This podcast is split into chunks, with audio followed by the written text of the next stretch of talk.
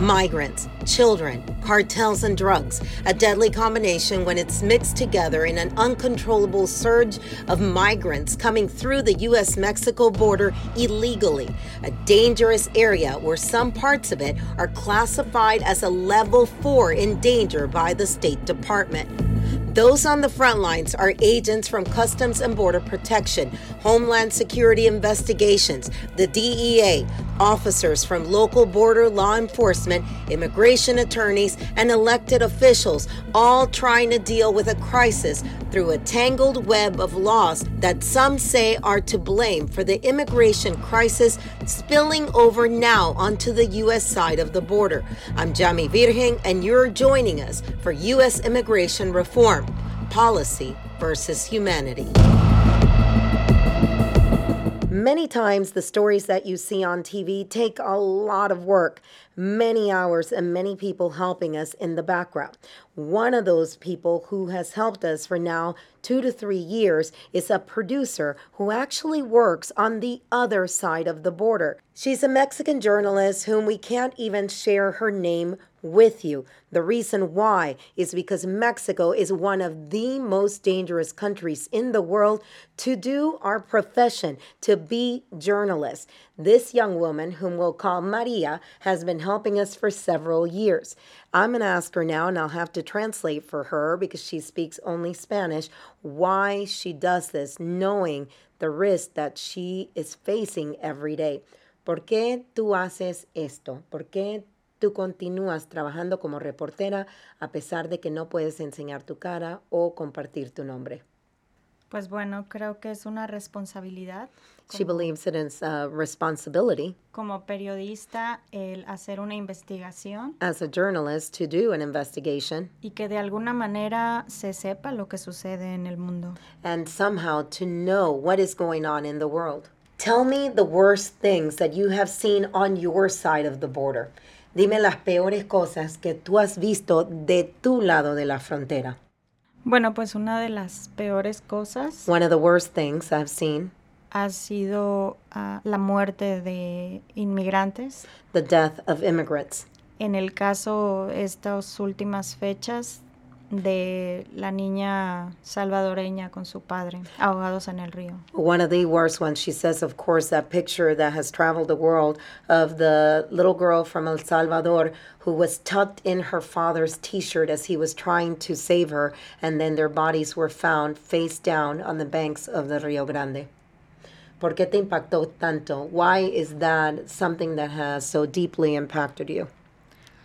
Primeramente porque soy madre First of all, because she's a mother, y no puedo ser indiferente ante el dolor de, de perder un hijo. and she cannot be indifferent to the pain of losing one's child. Why would you continue to do this job? You help many journalists from the United States when we won't even go across to report, when our companies won't allow us in certain areas to go report. ¿Por qué tú también continúas si nosotros mismos como periodistas en los Estados Unidos no nos sentimos cómodos o seguros suficiente para ir y nuestras propias compañías no nos envían allá? Yo sé que dijiste que era por ayudar a continuar esa nota, pero tiene que ser otra cosa más que te motiva. Definitivamente la pasión por el Definitely periodismo. the passion for being a journalist. Cuando tú ves otros reporteros en México, when you see other reporters in Mexico, the one that impacted me, the death of Miroslava, the, the journalist from Chihuahua, la madre de Chihuahua, en Chihuahua, la reportera que fue asesinada en frente de su hija. Esa me impactó a mí. Cuando tú oyes de reporteros en tu país que los están matando por hacer su trabajo, ¿cómo te hace sentir? How does it make you feel when you're hearing of other journalists being killed in your country? Te da impotencia porque sabes que son cosas que se pueden evitar. She says that you feel impotent because these are things that can be prevented, Sabes que en esto está inmiscuida mucha gente that there are many people involved in these acts, y no puedes acudir con una seguridad a pedir ayuda. and you cannot you cannot by any means feel comfortable in asking anyone for help. Eso es una impotencia grandísima que no tengamos ninguna garantías en cuanto a seguridad. It's huge. It's a huge feeling of being impotent because there is no guarantees that there will be someone there to provide security or if something happens they can call 911 and call the police. So that makes you feel impotent in what they do. ¿Qué más tú piensas ahora mismo o qué tú opinas como reportera viendo las acciones de los Estados Unidos que están tomando en el tema de inmigración? How do you feel as a journalist in Mexico living along the border, watching what the United States is now doing when it comes to immigration? Tu opinión de lo que está haciendo los Estados Unidos cuando estamos hablando de inmigración. ¿Cómo te sientes tú como periodista? Pues bueno, creo que es un compromiso bastante grande. It's a huge compromise, she says. El que tenemos los periodistas para poder ayudar en este tema de los migrantes. That the journalists have in order to be able to help in this theme, in this subject when you talk about migrants. Y definitivamente es uh, como te da mucho coraje que estén sobrepasando por los derechos humanos de las personas. And she believes that for them and for her in Mexico that it, it makes you very angry to see sometimes that human rights are not being followed. Do you see where the United States has to stop some of the illegal immigration that's happening? Tú puedes ver por qué también los Estados Unidos está tratando de parar la inmigración ilegal que está ocurriendo. Tú puedes ver una razón por cuál.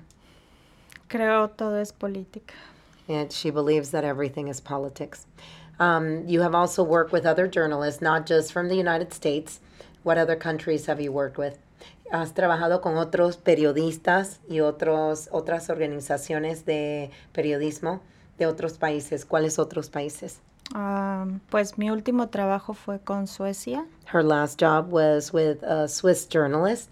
He estado trabajando con uh, refugiados internacionales. Just work with uh, Refugees Internationals. Entre otros medios internacionales que han buscado uh, saber un poco más del tema en la frontera. And other international news agencies that have, you know, tried to report uh, dealing with what's going on at the U.S. Mexico border. Well, we want to thank you very much. Of course, we can't share with you her name, uh, anything about her other than that, but I can tell you that a lot of the reports that we do, that extra added piece. I yesterday, a lot of people came up to me during the San Antonio Film Festival, and they were saying, "Thank you for what you do. You always take it one step further. You bring us here to San Antonio, to Texas, something a little bit more than the other local newscasts, and we want to see somebody from here." You know, how you see things and bring it back to us to perspective.